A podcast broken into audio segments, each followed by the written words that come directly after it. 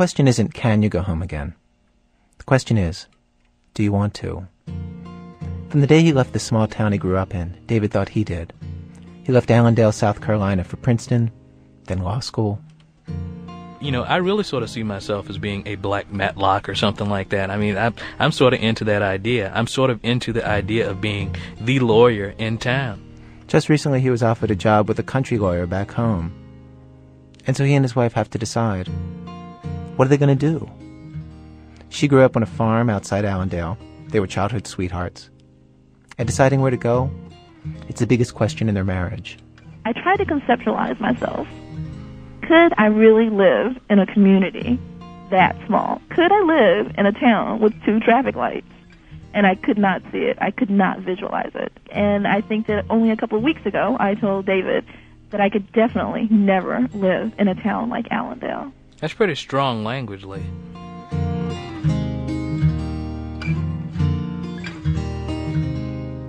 In a sense, the dispute comes down to a difference over how they view a central fact of small-town life. That feeling that comes when you know everybody knows you and knows your business. He likes that feeling. People knowing your business or wanting to know your business. I mean, it sounds like a horrible thing, but that kind of whatever nosiness in some respects keeps you in line. People, knowing that my car was potentially parked at Letta's house at a time that it shouldn't have been, keeps me in line, I mean, so you don't do that. You don't do the things that the neighbor next door can report back to your mom. You just have to be a good boy. And that's sort of the way that I see myself in Allendale. I'm Allendale's little good boy. And I think that I always bucked against being a good girl. I mean, don't get me wrong. I was not a mischievous child. I didn't have any discipline problems. But I think that at a very early age, I was fiercely an individualist. And I think that, when you want to take stake out and behave in your own way and have a personality that may not be assimilated to everyone else's, it's just painful in a small town because it sticks out. Her views on abortion and race relations didn't square with the prevalent opinions in Allendale. The speech she gave as high school valedictorian, a speech critical of the school system, was a minor town scandal. People apparently talked about it for months. And so for now, they're stuck, living in Manhattan, trying to decide if they see small town life as cozy or is claustrophobic.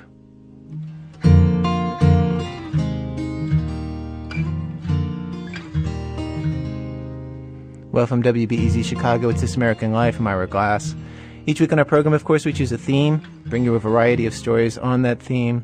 Today's program, small towns, the claustrophobia and freedom and yearning for small towns. Act 1, Country Mouse, City Mouse. A family moves from a tiny town to the big city, or what seems to them, anyway, like the big city. Act 2, a get-together of single farmers who are trying to get other farmers to stay in rural America by marrying them. Act 3, 3 Chicago teenagers make the argument that the public housing project that they live in, a high-rise building here in one of the biggest cities in the country, is actually a small town. Stay with us.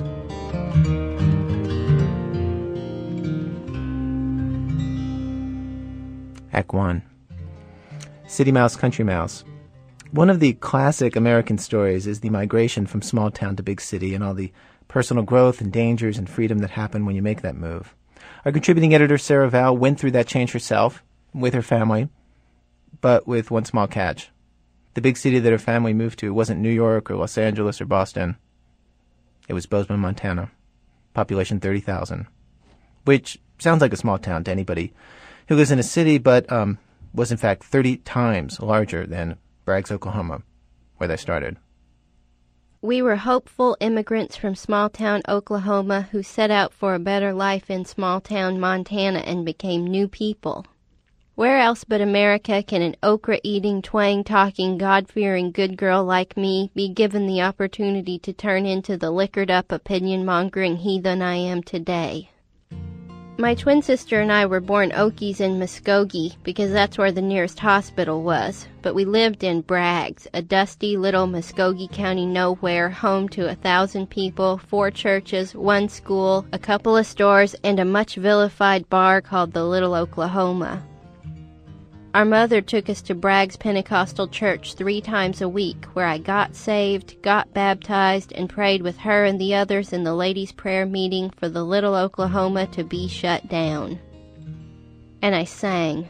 Sang in church, sang at home, sang along with my transistor radio to the Tulsa country station. I sang for God because I knew God was listening. When I was 6, I got a tape recorder for Christmas, and here's the first song I sang into it. I will be a helper at home, at church, at school. I will be a helper, obeying Bible rules. When there's work for me to do, I'll do it happily. I will be a helper to everyone I see.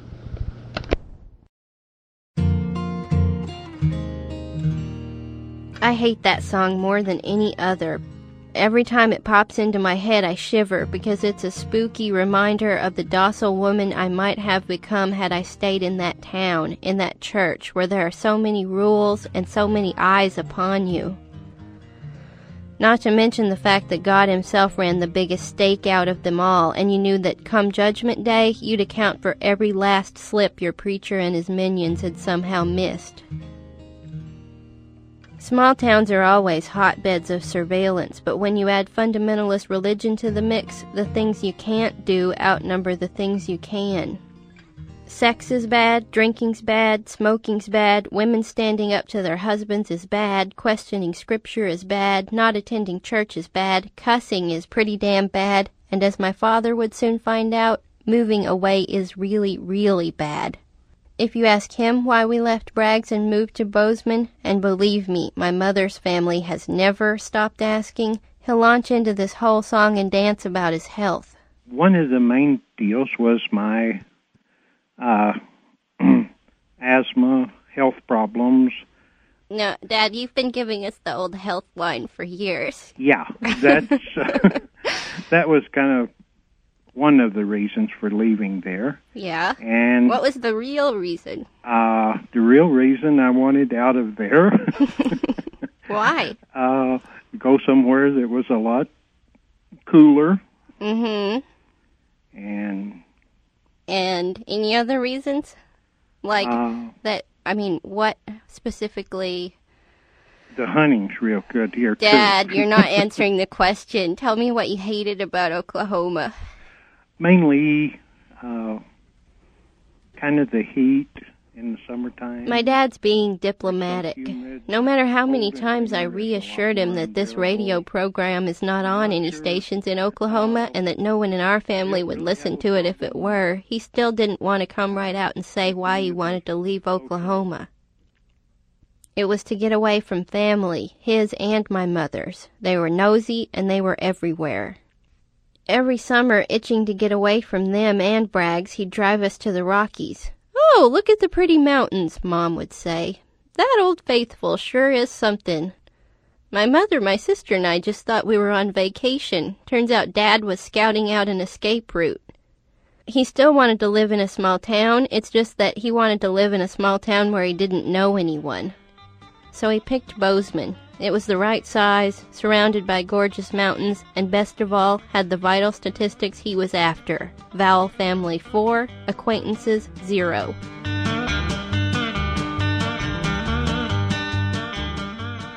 Arriving in Bozeman at the age of 11, I felt like we had just moved to Paris. A town of culture and ideas, of libraries and movie theaters and record stores. I still celebrate the first day we got there, June 5th, as a birthday of sorts. Bozeman had miles and miles of cement for us to roller skate around on instead of the stunted 50-foot strip of sidewalk in our Braggs backyard. My sister Amy remembers pulling into town. I remember coming over the pass, and we'd been, driving through the mountains or whatever, and it seemed really super huge. It was weird being around so much concrete and just organization, you know. Yeah. We were just set loose out in the world, too. We're in Oklahoma. We could wander around, but it was always like in the front pasture or the backwoods or walk over to our pa's house or something, you know. None of this, like, just cruise around a whole town, you know. And it kind of freaked us out. But it was exciting, too. It was. One of the things I liked about living in Bozeman was that there was a library, you know. Yeah. Remember in Braggs there was that, the whole school, there was one little, wasn't it like a shelf? There was a shelf with some books on it. Right. For 12 grades of people. Yeah. And Bozeman had, you know, separate buildings that were libraries. Right. And how fun that was to just go and look at all the books we wanted. Mm-hmm.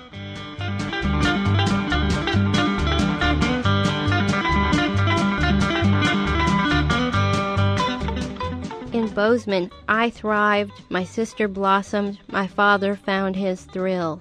But the move was hard on my mom. She missed her epic family.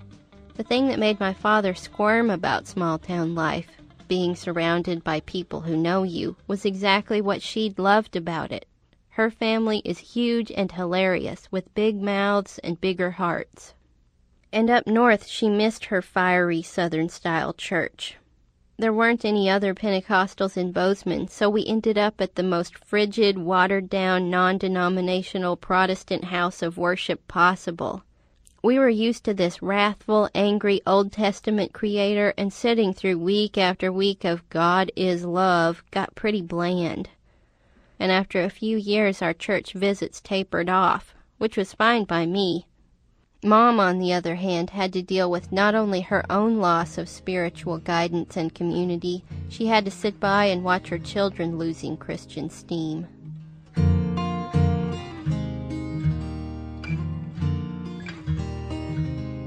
Well, let's talk about something we generally avoid talking about. Okay. Do you think, well, as you know, at some point, I basically lost my faith and never got it back.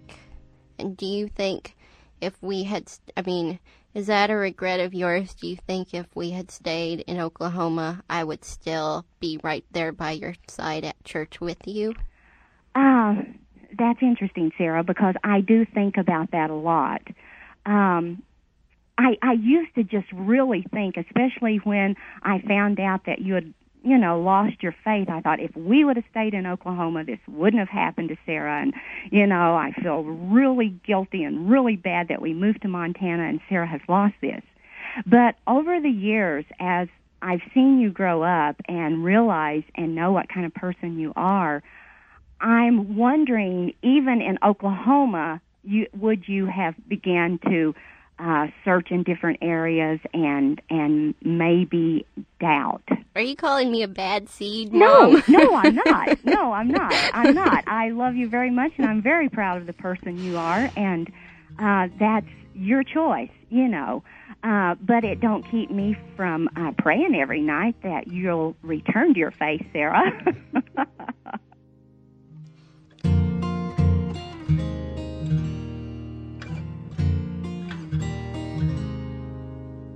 Amy told me, I don't remember this, but Amy said that once when we were about 13 or so, that when we were in Bozeman, you sat us down and you asked us if we wanted to go back to Braggs. And I would assume the reason for that is that if we would have said yes, because you obviously wanted to go back, then we would have ganged up on Dad or something. Do you remember that?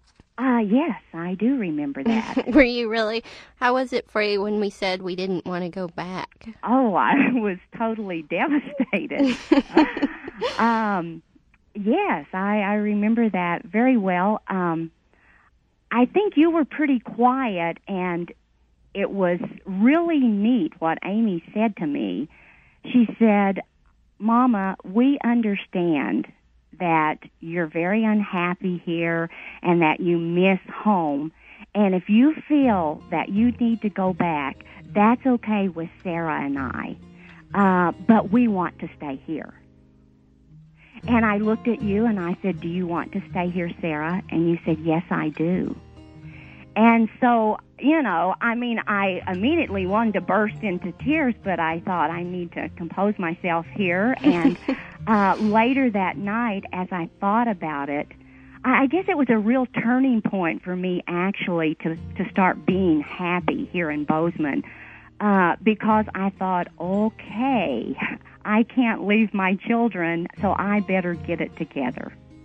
Because, and I know you really don't like to hear me say this, Sarah, because you and Amy have been and are the most important thing in my life. And so there's no way I could have ever gone away and left you. There's so much mother-daughter history in the way my mom says, I know you don't like hearing me say this, because she knows I don't like hearing her say that I'm the most important thing in her life sometimes because of the guilt that involves. And before I started working on this story, I'd always felt badly about the way she sacrificed her happiness for mine. I grew up believing she would have been better off in her little Oklahoma hometown, surrounded by family, embraced by the church. But I found out I was wrong. Now, do you still want to go back to Oklahoma? Oh, no. No, I could never live in Oklahoma again. Why not? I really think that I've changed too much, Sarah. I mean, I love my brothers back there dearly and my best friend, Kathy, and there's lots of, you know, wonderful people that I just adore and love so much back there. But I do feel that I've changed so much in the 15 years that we've lived here that I could not live in Oklahoma again. So now, do you think then that Braggs is just too small? Yes, I do. And when you were growing up there and when you were living your whole life there before you moved to Montana, would you ever imagine that that would be true for you? No. No. Growing up there, I never even dreamed in my wildest dreams about moving away from there. I just always thought, I'll just meet someone here and get married and live the rest of my life here. Really? Yes. I guess your dream didn't come true. Is that okay with you? Oh, yeah, yeah. As difficult as it was moving to Bozeman the first few years and all the changes, it really, for all of us, was a good move.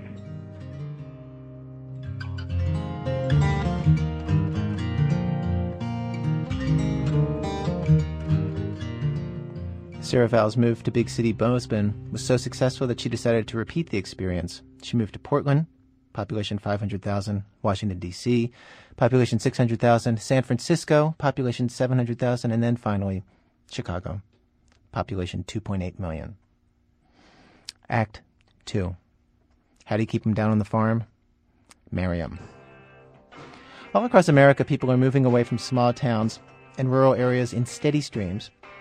So if you have stayed in a place where there aren't many people, and the ones that are there you've known since birth, how are you going to find somebody to marry? Well, you might join Singles in Agriculture. They hold get-togethers for singles all over the country. Reporter Liz Weil went with This American Life producer Elise Spiegel to a recent get-together in Galveston, Texas, at the Flagship Hotel, on the beach, jetting out onto the water.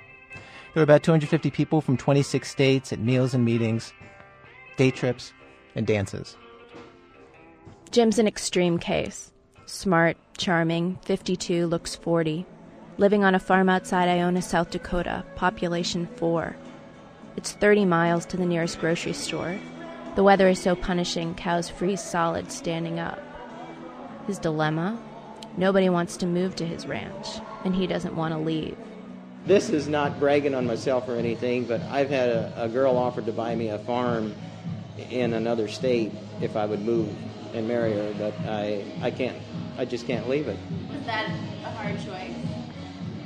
Yes, it was. I couldn't see why, if I meant that much to her, why she couldn't move there to my place and stuff. And yes, her land had been in her family for a long time, and it's, I guess it's... This is a typical problem for people in SIA.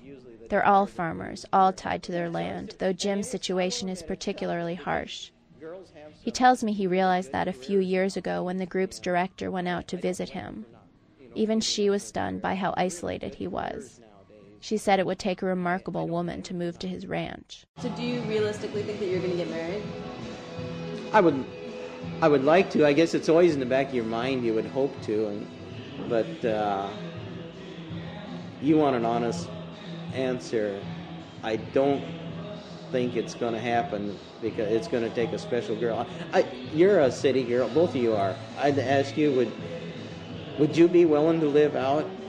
Even give the consideration of living out and trying something like that. Jim's own mother even admitted that had she known where she'd been moving, she might not have married his father and moved to the land.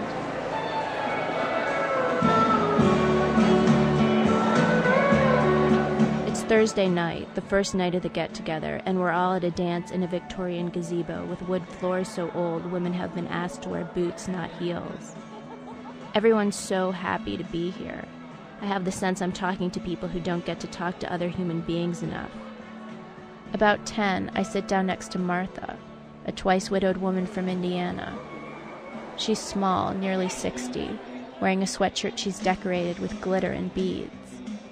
SIA is the focus of her life. It gives me something to live for, because I'm very lonely and I need this to keep me going. Because, well, the first camp out I went to, I cried when it was time to go home. And they was singing church music, and I couldn't sing. I was crying so hard. And they were giving everybody hugs, and I love hugs. And this one guy just held me and held me. He said, "Are you okay?" He just held me and held me till I got kind of calmed down, you know. I said, it just shows how lonely I am, I guess. Martha tells me that her favorite dance is the waterfall.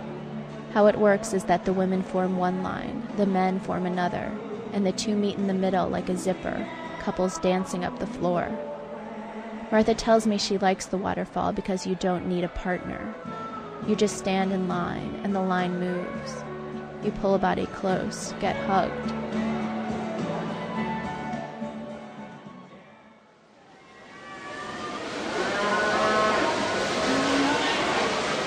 The next day is Friday.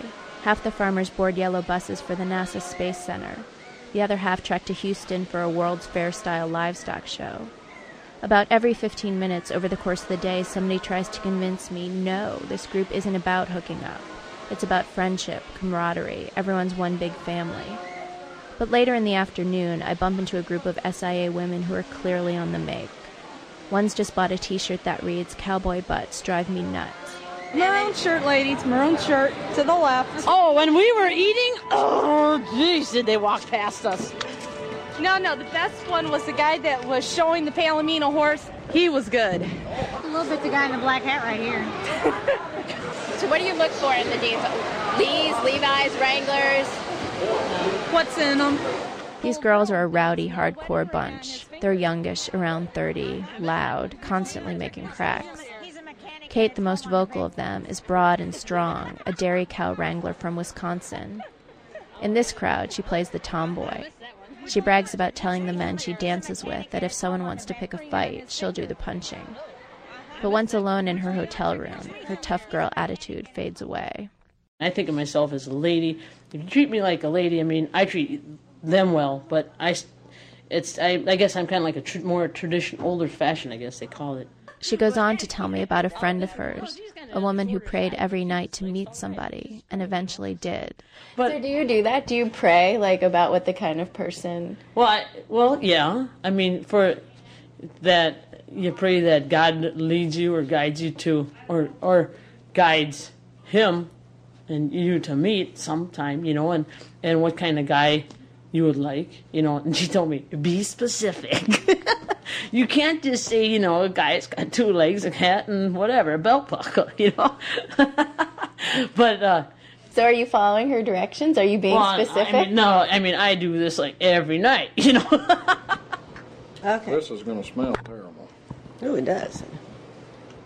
Down the hall from Kate are Ernie and Sally, a couple who met through SIA. He's 50-ish from Oklahoma, grows sesame and delivers mail.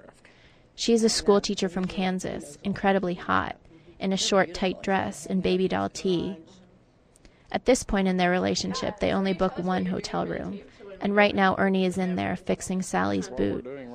The smell of epoxy is mind-numbing. They detail their first date. We were going to a dance, Halloween dance, and I got to her house. And I had 6 hours to get there. Drove 6 hours to get there, and in less than 15 minutes she was begging me to take her dress off. Okay, let me explain. Ernie had brought over a blue flapper dress. His former wife had made it. Sally wanted to look at it, maybe wear it as a costume. I get there and she says, "Oh, I got to try that dress on." She looked at it and she ran in the bathroom and put this dress on. And I waited, and pretty soon I heard this, "Ernie?" Well, I put the dress on. "Help me."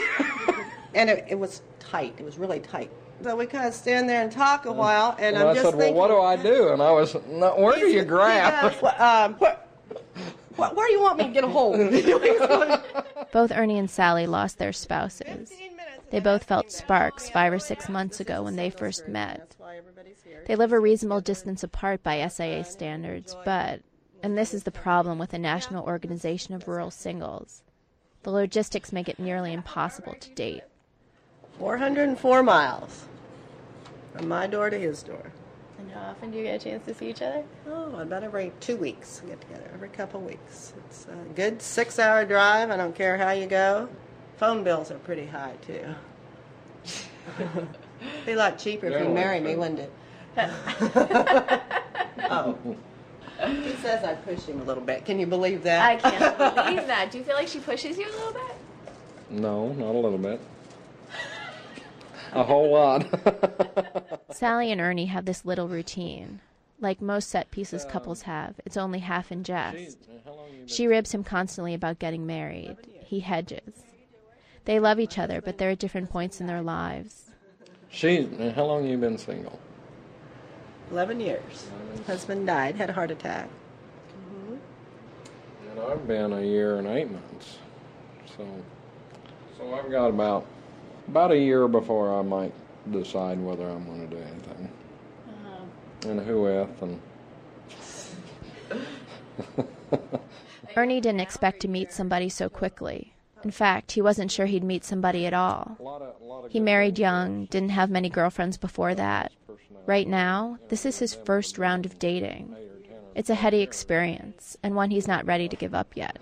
Women do. If you're widowed, they're interested. It's definitely a plus over someone that's divorced.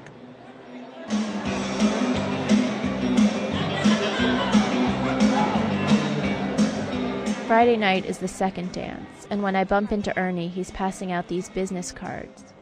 They have rainbows on them, and they read, "Ernest Ernie W. Schmidt, married 32 years, widowed. I'm attracted to you. Let's be good friends." Sally, as you might imagine, is not so thrilled about this. She has enough good friends, at least for the time being. While Ernie mingles, we talk to her in the back room. Oh, I would marry him, yeah. I mean, if we break up, I'm going to just be heartbroken. It's going to be really bad, because my husband's been gone for 11 years, and I haven't met anybody that I would marry him. Sally stops our interview, saying she better get back to Ernie. She's worried that he'll miss her. A moment later, we head out from the back room. I see Ernie with a blonde woman, two-stepping on the dance floor.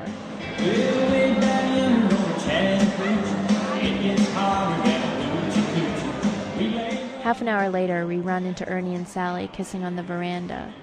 Sometime after this, Sally sends me a note.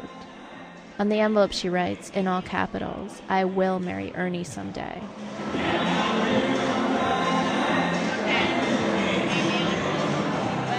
The night starts winding down. At least I think it starts winding down until I realize something.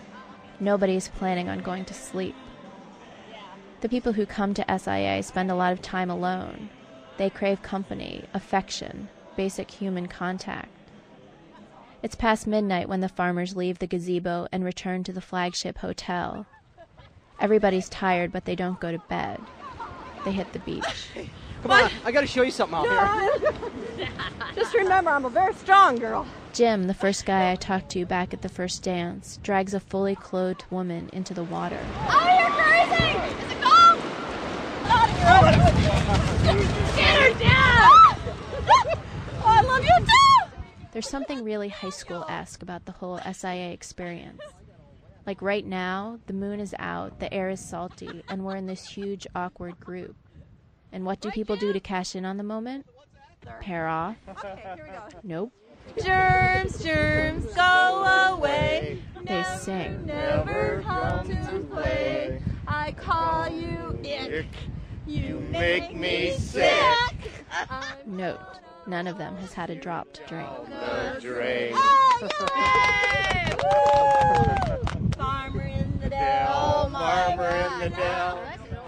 The evening winds down and the couples at SIA head toward the climactic night of their weekend. In a minute, when our program continues.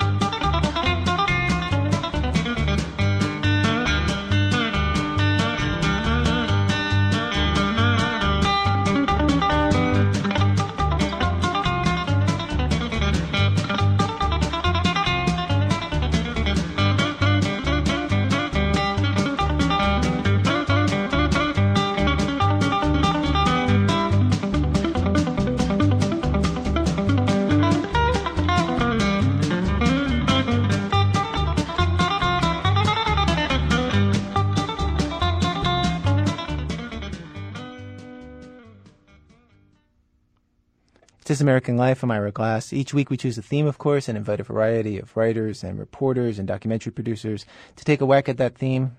Today's theme, small towns. Liz Wild's story continues about a 4-day get-together of SIA, Singles in Agriculture. Saturday we wake up to some incredibly tedious meetings, which by some heroic faith, people manage to love. It completely undermines all critical standards of what's compelling, what's fun. Event financial record be forwarded to the national office within 90 days of the last day of the activity. Later Saturday afternoon, I catch up with Martha, the woman who told me that SIA gives her reason to live. Yeah, I made she's in her room, sewing the final beads on a sweater she's making for tonight's banquet and flag ceremony. I love it. The handiwork seems to relax her. She's got this other sweatshirt, her hug sweatshirt, that she wears at the end of every SIA retreat. I met this friend, and she sent me this bookmark about why God made hugs, and I don't remember it, but I had my daughter enlarge it on the computer and put it on a scroll, and I put it on a sweatshirt, and I could tell people that I didn't invent the hugs, God did, because He gives a reason in this poem why. And, you know, you've seen pictures of how much he loves us and stretches out his arms. And I like hugs. Martha tells me she's a recovering alcoholic.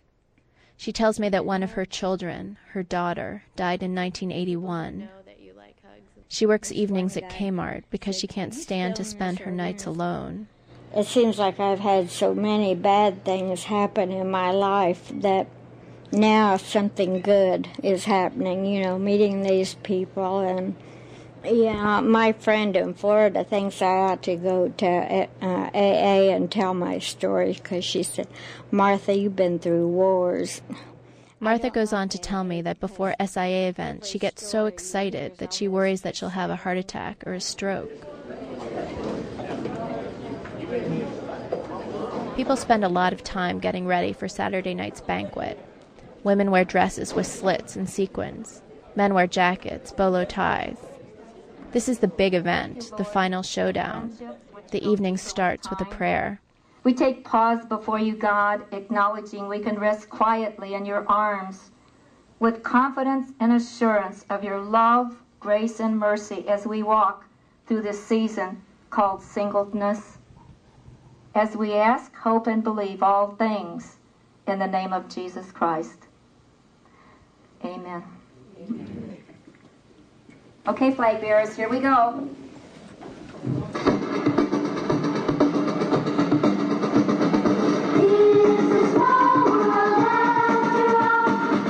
What's going on here is really rather incredible. There are 50 men and women lined up in long aisles by twos.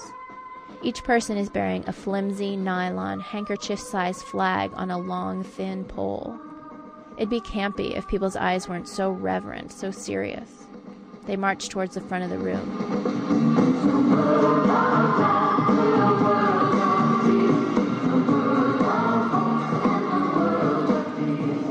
After dinner, a man gives a very boring talk on Russian agriculture. Plaques are awarded to old board members. Election results are announced for the new. At the end of the banquet, Eldon, the outgoing president, gets up to make a speech. He's good-looking, jovial, in his 40s. He beats the podium nervously with his hand. A smile creeps across his face. So I guess I got one more thing I got to say, or I'm going to be a dead duck for this night's over. A year ago, I could not find hired help to go and harvest. I was ticked off, I don't mind telling you. My income was just plummeting like a rock. I got to go to Indiana, we got a board meeting, and I'm not harvesting, so I don't have an excuse. I met somebody there that, she probably won't like this, but at the time, it didn't really help my mood that much, but... Fortunately, she didn't give up, and she stayed in contact with me. So you people that, you got to remember, I've been in this thing a long time. And I guess I wouldn't say that I had given up, but I really wasn't searching that hard. And I found somebody, and it's going to result in a wedding dance April the 5th. And anybody that's in...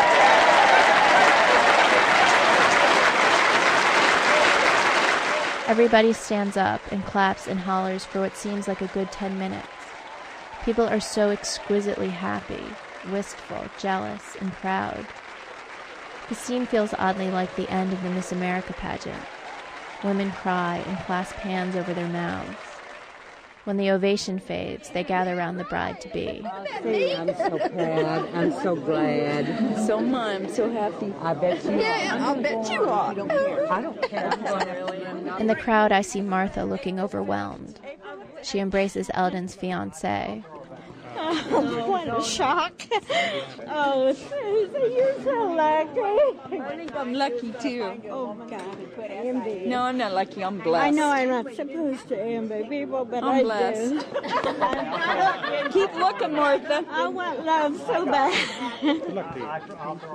By tonight at the dance, any reserve the farmers had has pretty much faded away. There's more winking, more flirting, more moving of hips. Less chat about seed corn around the edges of the room. When the Macarena cues up, Jim shakes his South Dakota booty with heartbreaking deliberateness and intent. Meanwhile, Kate, the tomboy with the eye for cowboy butts, remains in the back of the room. She spent most of her evening tangling with Rod, a tall, crazy-haired rancher who apparently does not like to dance. From 10 to 11, they pull and punch each other, get to know one another's bodies by yanking skirts and stealing hats. It's classic mating, junior high style. When they head out on the veranda, my producer and I follow. So how's your night going? How's my night going? It's all right. Uh-huh. Any excitement? Any excitement, like, depends whose excitement we're talking about. Yours. Well, it's different. Kate's been working on Rod since early this morning. They have similar ages, energy levels, goofy karmas. While Kate's been talking to us, Rod's been leaning on the railing, a couple of yards away.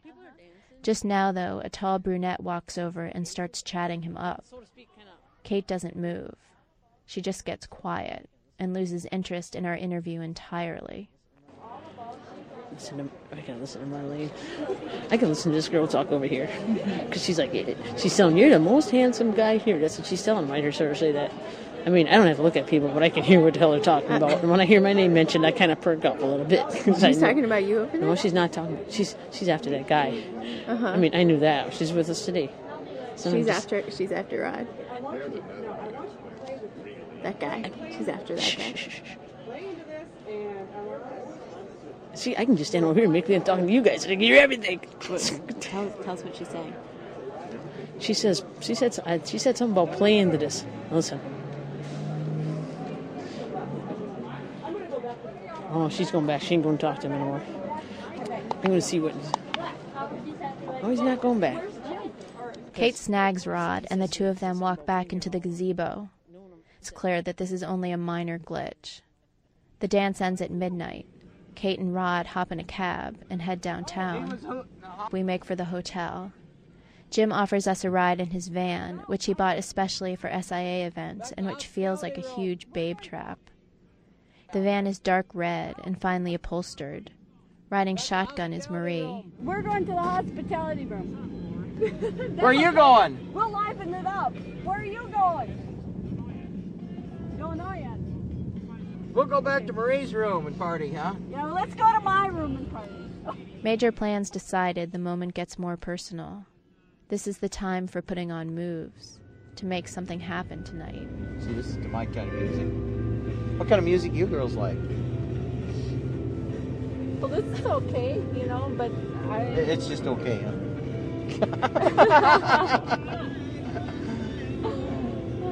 Cat got your tongue? Later people, mostly men, sit around the hospitality suite. Jim pokes his head in. He grins and tells us that he's going upstairs with Marie. At 5 a.m, Rod and Kate sheepishly come back from downtown.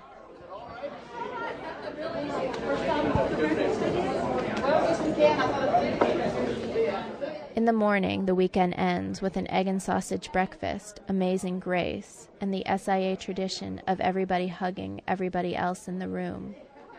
Everybody looks exhausted, like students after exams. Martha spends a long time crying at the window, watching the cars pull out, talking about how she already misses the hugs. She's wearing her special hug sweatshirt, the one with a poem sewn on the front. The loop appears to be starting over. Martha is returning to her empty trailer in Indiana, where she'll be lonely and work evenings at Kmart and save up her money for the next SIA event. But then something happens. A man pulls a game store coin out of his pocket. He gives it to her. She reads aloud. Good for a hug and a kiss, anytime, anywhere. It doesn't say any place. Can I have it? No, I can't. No, that's the only one I got. Well, you make a copy. Okay. Well, give me my kiss.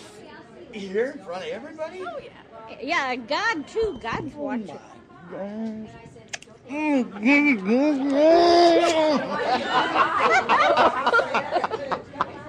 When the two come out of the kiss, they both seem surprised.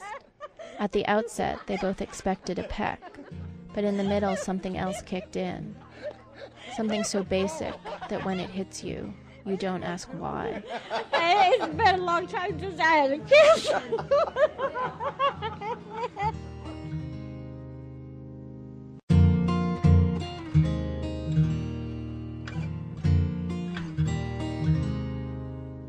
Act 3. Small town and the big city. The fact is, a small town can be anywhere, even in the heart of what many people see as one of the harshest urban environments in the country. Paul Johnson, Carlos Appleby, and San Antonio Brooks are teenagers, living in public housing on Chicago's south side at 4120 South Prairie. People who live there just call the building 4120. It's a high-rise building, 16 stories tall, 10 apartments on each floor, with an open-air hallway on each floor that people who live there just call a porch. We sent them out with a tape recorder to their building to record what happens there, and then talk to them in our studios about how their building is like a small town. You can get haircuts there. You know, girls can get their hair done, their nails done there. Clothes. Somebody that make clothes in the building. It's a candy store on fire. Yeah, it's a candy store on fire. A real candy store? Or you? Yeah, no, candy store. Candy a real store. Candy store. There's a real candy store. There's a couple of candy stores in the building. And is it like a real candy? It's like somebody's apartment. They have a little thing set up. Right. They sell food too. It's like our own community inside the building.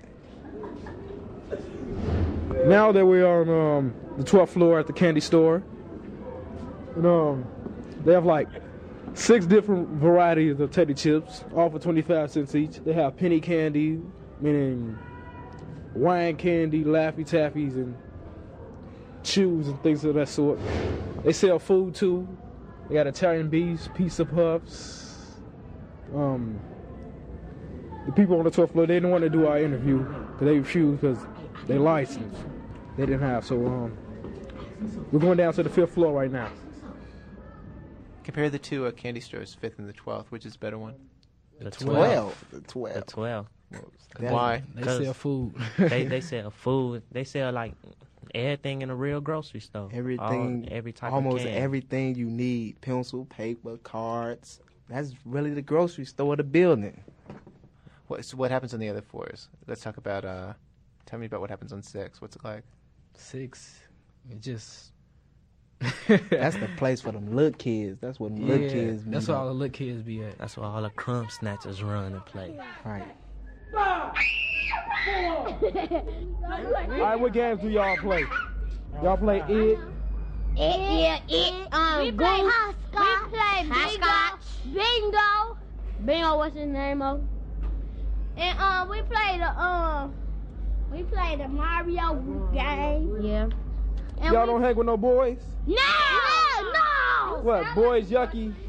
Yeah! They nasty? Yeah! That's why y'all don't like boys? Yeah! No! So, 12 flow. The team might as well be just hot like it's on. Don't nobody live up there. Right. No, nobody up there. And it's always dark. Nobody's living in any of those apartments. Yeah, they live there, but it seems like they don't. It's just dark. And the 9 and the 8. That's why 9, 8, and 7. That's where all the fights at. Right. You want to see a fight? It's for sure. It's gonna be a fight on one of those floors. And why those floors? Cause that's where most people hang out on the 9, 8, and 7. Right. It's a fight, or you can play games or whatever you want to do. So what we gonna do? Play cards while y'all get cheap? Yeah. In love with Mary Jane. Okay, now you guys should explain where we are. Right now, we're on the 8th floor in apartment 801. And is this a card game that happens all the time? Yeah. Now, are these guys your age? Or are they older? They're older. Yeah, 20, 21, 22 and up. What card game are they playing? Spades. Of the 3 of you, who's the best card player? Me. Okay, let's play a little more of the tape. You ain't got no motherfucking job. How the fuck can you get fired all your day off, man?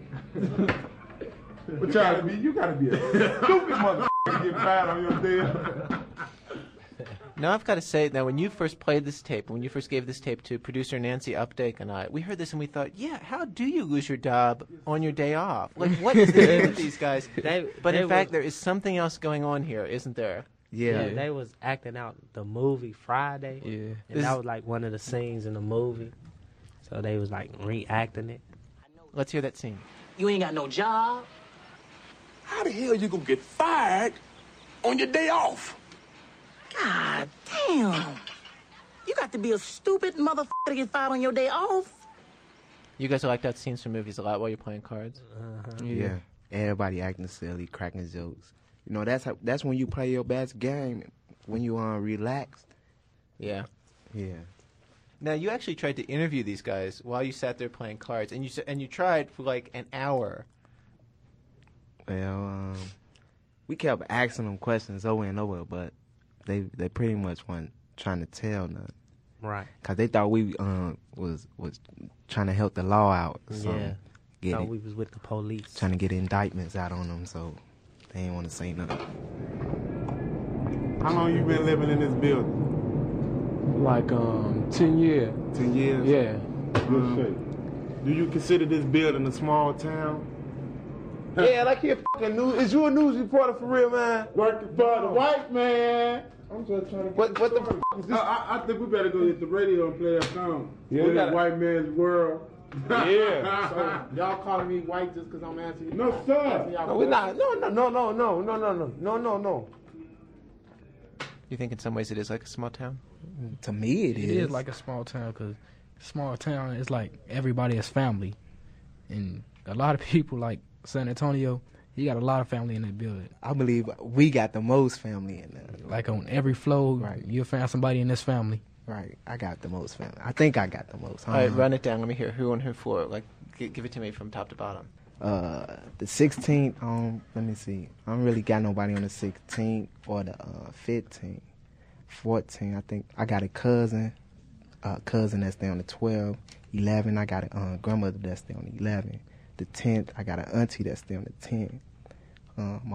I stay on the 8th. Auntie on the 6th. I stay on the 5th. And my other grandmother stay on the 3rd. And just let me be sure, when you stay on the 5th, who are you staying with? My mother. And on the 8th? My grandmother. And you interviewed your grandmother, right? I interviewed my other grandmother. I stayed with the one on the 8th, but I interviewed the one on the 3rd. And she grew up in a small town, right? Yes, in Mississippi. Do you get homesick to go back down to the South? No, you get homesick. I go down and visit my mom. But I don't get homesick to live down anymore.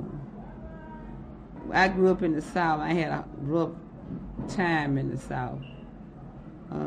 I picked cotton, chopped cotton, picked them for a little amount of money, and I chopped cotton from sun up to sundown. Didn't make very much money, and we didn't have very much down there. If you had a choice, which would you think would be better to raise your children in, this building or back in the South? Well, you know, like I said, basically it's the same now, because down South, this is about as much going on down South as is here, because they learn here how to sell drugs and all of they take it back down South. Now this is much drug down South almost as is here. Now, Paul, you also interviewed your own mom. Yeah. Okay, let's hear that. What is your name? Linda Johnson. How do you feel about the building? Well, I think the building is kind of nice. Just too many rowdy kids. Do you feel like it's like a small town? Yes, because every damn body in here got a damn child by somebody's man. It's like everybody know everybody? Yes. Everybody f***ing everybody. Is this the way she talks all the time? Yeah. Now, Carlos, you're on the second floor, right? Right. And what's your floor like? My floor is just plain boring, because, you know, like, all the people down there, you know. They hypes. Right. They hypes. Yeah, I got drug addicts on the left, drug addict on the right. You're living around a bunch of drug addicts and it's boring? Well, it depends on if they had their daily medication. Yeah. And a real definition for a hype is, you know, like a person that smokes every day but don't have no money. You know, they dirty, have like one pair of pants, no shirt, and maybe a half a pair of shoes or something. You know, like them, and you know them, like the people that do anything for the drug. Now we see hypes coming up the street. Yeah. Put a bat up some rocks. Right. You got some work, brother, man. No, sir. Let me just ask you to explain what work is. It's the drug, the crack cocaine.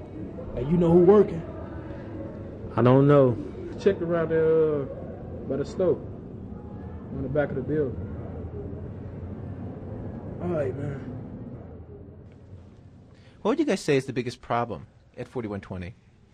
Biggest problem? Yeah, for you all, anyway. It's the female situation. You got to leave the building just for you to have a female, because there isn't any your age. Either they 25 and up, or they a little kid like 10 years old and down. So that's pretty much the problem. Explain where the girls go. They just leave. For some reason, it's like they'll come in and stay a little while, and then all of a sudden their family decide it's time to move on, so they leave. Now, do you just think it's a coincidence the girls leave, or do you think it's one of these things where the families say, well, this building is kind of, you know, it's kind of rough, and we don't want a girl around in this environment. We're going to take our girls out. Whereas people with boys, you know, they just stick around. Right. I think that's what it is. They just want to get their daughters away from the building. If it is some girls in that age, we don't want to mess with them because of the situation that they be in and the situation that they be causing. Yeah, you just don't feel that the girls in the building, there aren't that many who are doing that much. It's positive. Right. Most of them don't even go to school no more. Yeah, right. It's females that dropped out that's younger than me, and I'm only 17, and they like 14, 13. Yeah. If 4120 is a small town, is it one where you guys would choose to live if you had a choice? Yeah, it's okay to live there to me. It's okay to live there, but I want to live in my own house, tell you the truth. A place where, you know, I have upstairs and downstairs. And a basement. Yeah, and all that. Why a basement? Of all the things to name, why a basement? Hey, you could throw a party down there, have card games. My auntie, she got a house with a basement. That's where she go when she don't want to be bothered with the people upstairs. She go downstairs in her basement. She got a nice little TV down there and some furniture down there. I always come back and visit the building because that's where I grew up. It's fun now, but I wouldn't want to be there all my life.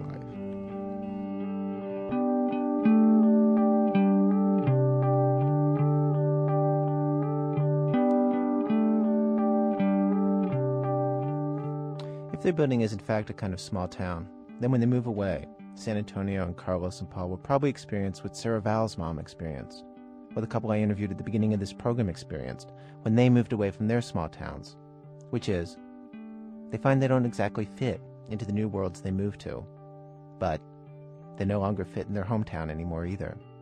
As Loretta Sneed, the wife of the couple at the beginning of the show, said, "So I do feel uncomfortable with living the city life, but on the other hand, it's very hard for me to conceptualize going back to a small town, and I've often questioned myself, where do I fit?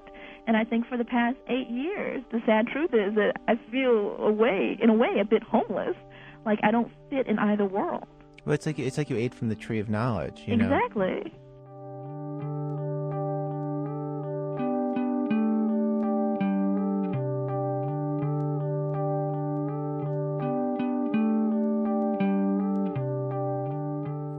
Our program was produced today by Elise Spiegel and myself, with Nancy Updike, Julie Snyder, and Paul Tuff. Contributing editors Sarah Vowell, Jack Hinton, Margie Rockland. Production help from Christina Stevens. Special thanks today to Renee Davis and Street Level Youth Media and the Elliott Donnelly Youth Center on Chicago's South Side. Our story with San Antonio, Paul, and Carlos was produced as one of their programs doing media with inner-city teenagers. Thanks also today to John Simpkins. We're pleased to announce today that This American Life has won the George Foster Peabody Award. If you'd like a copy of this or any of our programs, they only cost $10. Call us at WBEZ in Chicago. The phone number 312-832-3380. Again, 312-832-3380. Our email address, radio@well.com. Funding for This American Life has been provided by the Corporation for Public Broadcasting, the John D. and Catherine T. MacArthur Foundation, and the listeners of WBEZ Chicago. WBEZ management oversight by Tori Malatia, who can be heard most days wandering around the office singing this song. I will be a helper at home, at church, at school. I'm Ira Glass, back next week with more stories of This American Life.